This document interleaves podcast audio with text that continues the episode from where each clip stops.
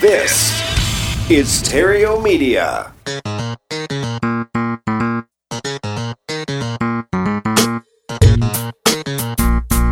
Success in real estate has nothing to do with shiny objects. It has everything to do with mastering the basics. The three pillars of real estate investing attract, convert, exit. Matt Theriault has been helping real estate investors do just that for more than a decade now. If you want to make money in real estate, keep listening. If you want it faster, visit reiace.com. Here's Matt. Hey, Rockstar, it's Matt Theriault from Epic Real Estate. And today I want to share with you the secret to long distance cash flow investing. Because I, I, frequently hear this particular advice, this specific advice, and I've heard it more than once from multiple sources. I've been hearing it for years. That advice goes somewhere down the line of do not invest in property further away than the driving distance from your home. I mean, we've all probably heard variations of this statement, specifically at, or especially at REIA meetings, probably heard it more than once. And I heard it again. I heard it recently from a new REI ACE client during our initial one-on-one session together. And, and the sentiment, it's typically expressed with conviction and seemingly wise and experienced conviction. And in this instance, it was no different. And, and so, you know, I entertained the idea because I know a lot of people feel this way. So I certainly don't want to just shoot down the that emotion or that that maybe they do have some experience behind that. So I'm always kind of open to, to hearing more. And and so I had asked him, but what if there aren't any good investments within driving distance of your home? What do you do then? Or or what if there are good investments, yet they exceed your financial reach?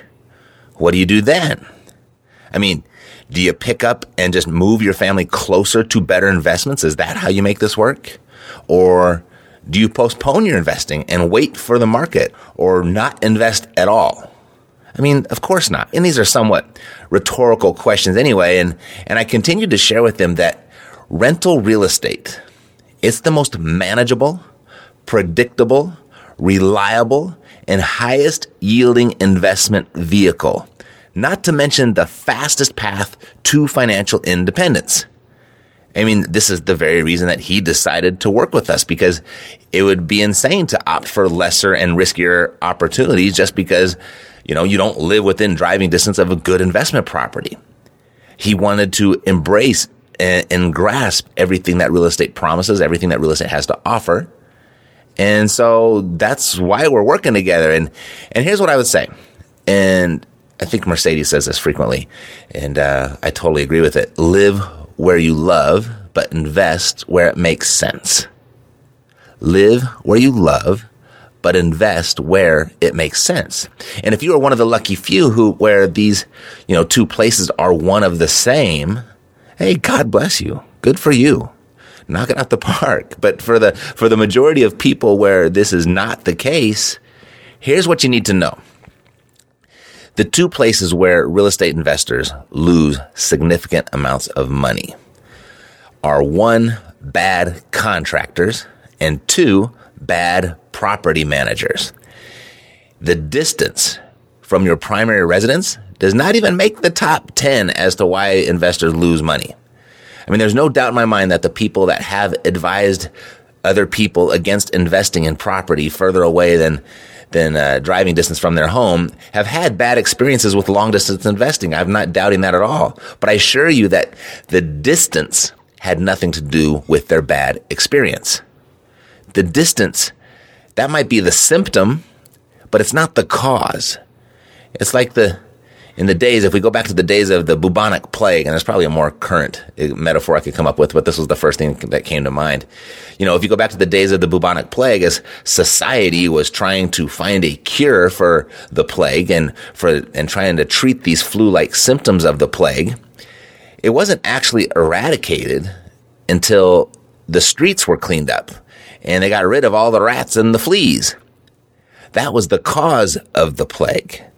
So they fought forever and lost many lives fighting the symptoms, where if they would have just focused on the cause, then they could have saved a lot of time, a lot of headache, and probably a lot of lives.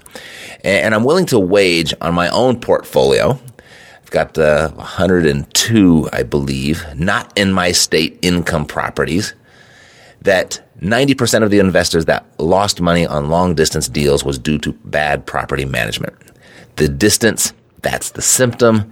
That's what they notice. That's the common denominator, seemingly but management is the cause. Right? So, property managers, if you're listening, I'm not calling you rats and fleas like the plague, but that it's the cause. The management is the cause, the distance is the symptom. So, is good property management the secret to long distance investing? Is that the secret? Just good property management? That's the secret to long distance investing? No, absolutely not. Good property management is the secret to all real estate investing, regardless of where it is. You know, income property acquired correctly, it's an awesome asset that no portfolio should be without. But the work doesn't end once it's acquired. As passive as we want our income from property or rental property to be, the asset must be managed for it to produce income and continue being an asset for you. It's got to be managed and managed correctly and properly and competently. And so this fact leaves you with the choice, the real choice, not whether to invest locally or long distance, but can I actively and effectively manage my properties myself? Or should I hire someone to manage them for me? That's the real question. And many investors will choose to take on themselves the, the management responsibilities of their properties. And there's nothing wrong with that. I mean, when I, when I meet these particular investors, however, I always wonder, you know, did you become an investor to own property? Or for your property to own you is kind of what I'm thinking, you know. And and if this is you, uh, and I'm describing you, and you love managing your properties, you know, knock yourself out. Who am I to judge? I certainly don't want to interrupt with what makes you happy. Keep doing what you're doing then. But personally, I choose to hire professionals to do the job for me, even if my properties were within driving distance of my primary residence of which uh, that that's a decision I'm going to very soon get to make because I have changed markets and I'm buying properties now in where I live, and uh, but I'm still going to hire a professional property manager. My time and sleep just too darn valuable for me to trade it all in for showing property and collecting rent and playing social worker and and fielding the random midnight my toilet exploded phone call just to avoid a 10% management fee. By the way, I've never gotten that phone call before. I just use it because it seems to be everybody's example.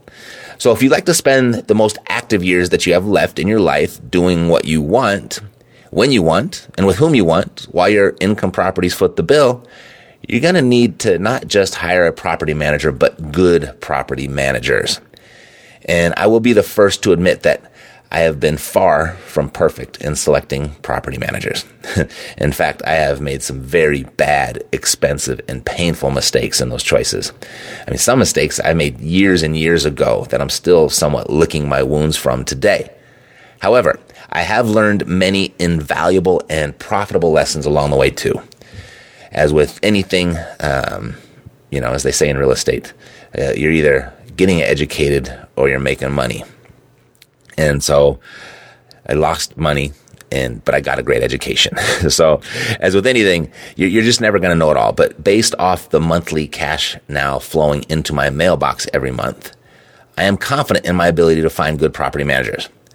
So, in the interest of nothing more than your success, I would like to share some tips straight from the school of hard knocks and selecting good property managers so you don't have to endure the bad experiences that I have. And then you too can do what you want, when you want, with whom you want. Shoot, maybe we'll be able to even do it together at some point. All right. So here are 10 hard knock tips for selecting good property managers. Number one, seek multiple referrals from other successful real estate investors. You know, success, it leaves clues, and a referral from a trusted and successful source is more than a clue, it's evidence. Number two, adopt the mindset of slow to hire, quick to fire. You know, regardless of how many positive answers you get from a property manager during the interview process, sometimes the only way to find a good one is to give them a trial run. And if you notice a pattern of actions that conflict with their answers during the interview, boom, cut them loose. All right. Number three, interview more than one. No matter how much you like the first property manager that you interview, keep interviewing. Because not only do multiple interviews increase the likelihood of finding a great property manager, you're also going to learn a great deal about the, the likely performance of your properties in the market. So interview more than one. Four, test their customer service. So when you're asking questions, leave some of those questions unanswered and then call back after hours and leave a message.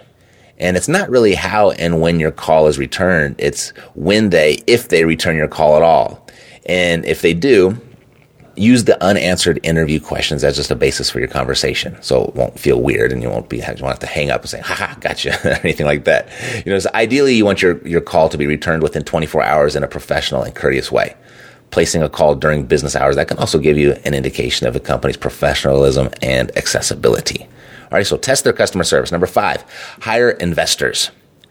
And this tip, and this is really just a tip, it goes for your entire team in addition to your property manager. Although it's, I wouldn't say it's essential that your property manager also be an investor, but I have found the communication and the understanding of each other. It's much better when they are investors too.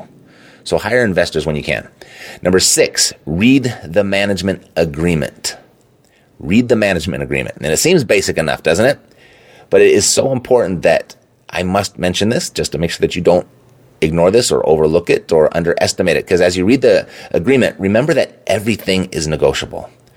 So ask for more concessions than you really want in order to get what you actually want.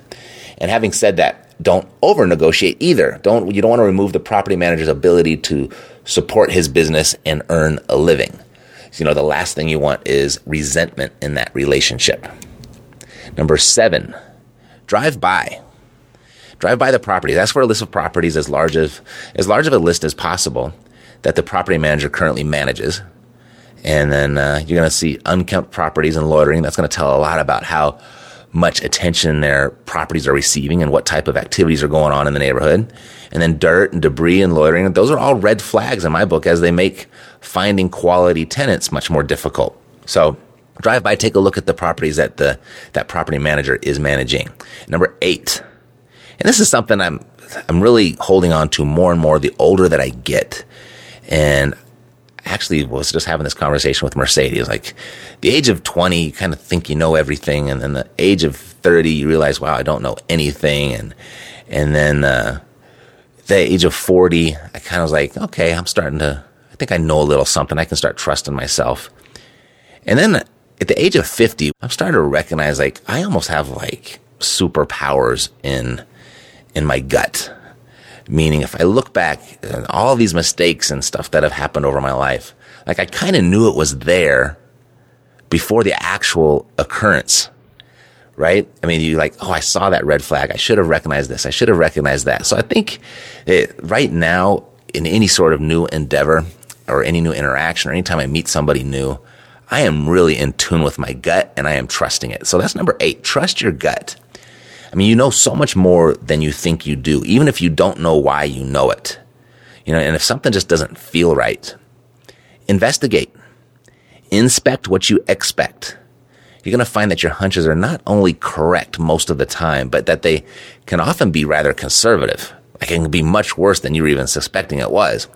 You know, as awesome of a, of a business as real estate can be, it has there's a dark side as well. So frequently refer to tip number two, which was adopt the mindset of slow to hire, quick to fire, right? And just trust your gut. That's number eight. Number nine, be direct in your communication and document everything.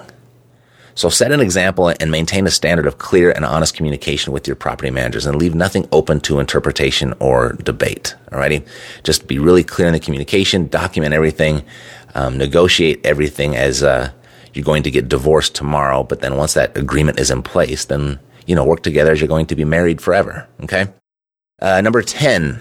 And I think this is, this may be the biggest or the greatest hack that I've gotten to get my portfolio to perform and to get my property managers to perform.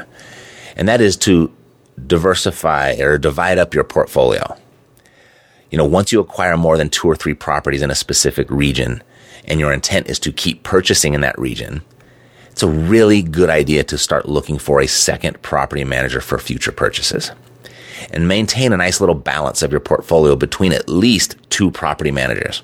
You want to really eliminate any single points of failure in your business. And as many times as I've said that on this show and as many times as I've said that, you know, in the videos and, and live presentations, I still kind of lose sight of it every once in a while and it, and it burns me every single time. So you want to eliminate any single point of failure in your business, especially when it comes to property management.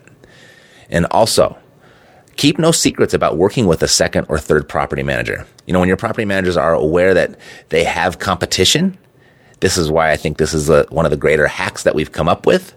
And we almost discovered it accidentally. I mean, we had this intent for it to be in place and make things better, but it worked far better than we thought. And what you're going to find is when your property managers are aware that they have competition and that you're diversifying and spreading out your portfolio and you're sharing the work with others in their market, you're going to find that your expenses have a tendency to drop and your performance has a tendency to improve. So divide up your portfolio with regard to the team that you're working with, your property managers. Alrighty. So, you know, watching investors really place limitations on their investing because of a few bad long distance experiences, that, that really saddens me. And it saddens me when people stand up and, they, are holding court at a REIA meeting or something like that. And they're just talking about how terrible long distance investing is. And, and I'm no doubt in my mind they had a bad experience but it's not the long distance that created the experience. Okay. So from this point forward, know that the secret to cash flow real estate investing is not shortening the distance that you live from your investments. The secret is in selecting good property management. I gave you 10 uh, real life, real world tips that have served me well up to this point, all backed by a lot of trial and error, a lot of heartbreak. And those are the, are the best practices that we have now in place in continuing to build our own portfolio. So that's it for today. Uh, what did you find most valuable today? And who do you know that might find what we discussed today valuable as well? Feel free to share it with them. Alrighty, God bless to your success. I'm Matt Theriault, living the dream. Yo. Take it. Yeah, yeah, we got the cash flow. Huh. Yeah, yeah, we got the cash flow. Yeah, yeah, we got the cash flow. You didn't know, homeboy, we got the cash flow.